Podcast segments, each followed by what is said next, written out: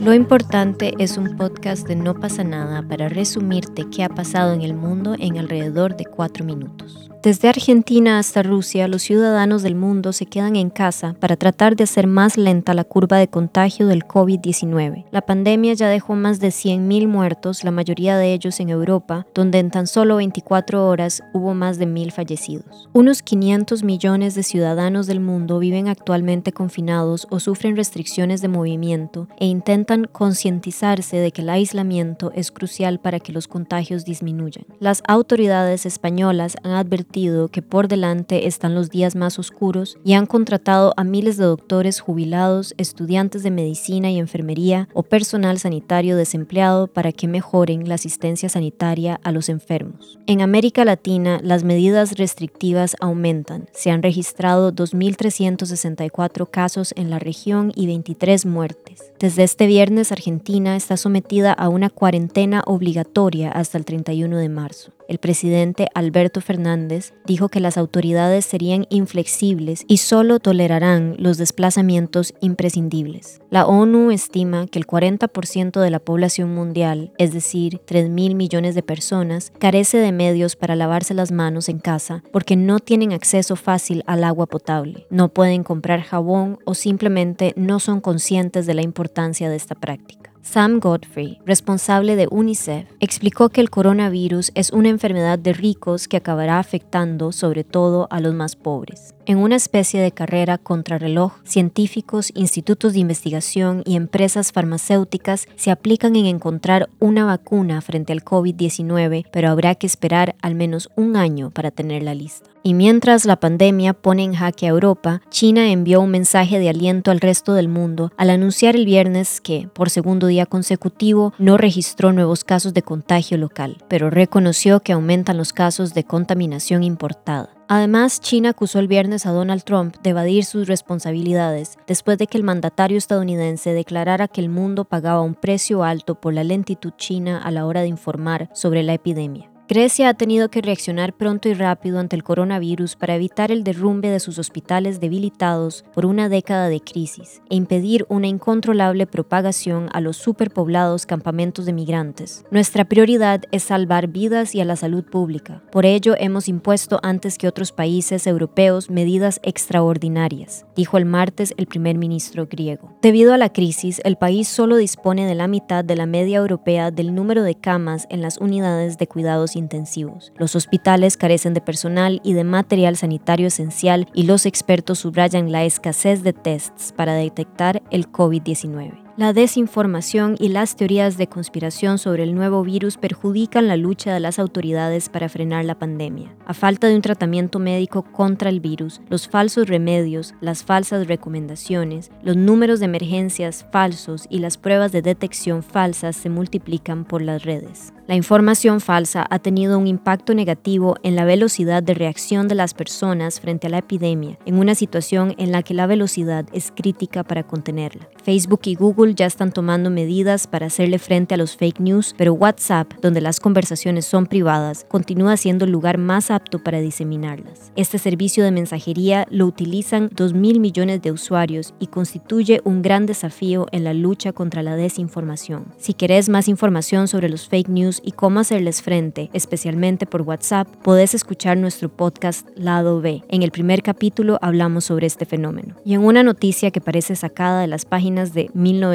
ochenta y cuatro, para frenar el nuevo coronavirus, Hong Kong está utilizando un brazalete conectado a una aplicación para descargar en el teléfono, que la gente proveniente del extranjero debe descargar antes de iniciar sus dos semanas de cuarentena obligatoria. Este brazalete permite a las autoridades saber en tiempo real dónde se encuentran las personas para garantizar que no propaguen el virus. Estas fueron las noticias más importantes a esta hora. Yo soy Luisa para No Pasa Nada. Les pido por favor que se queden en casa durante el fin de semana. Nos vemos el lunes.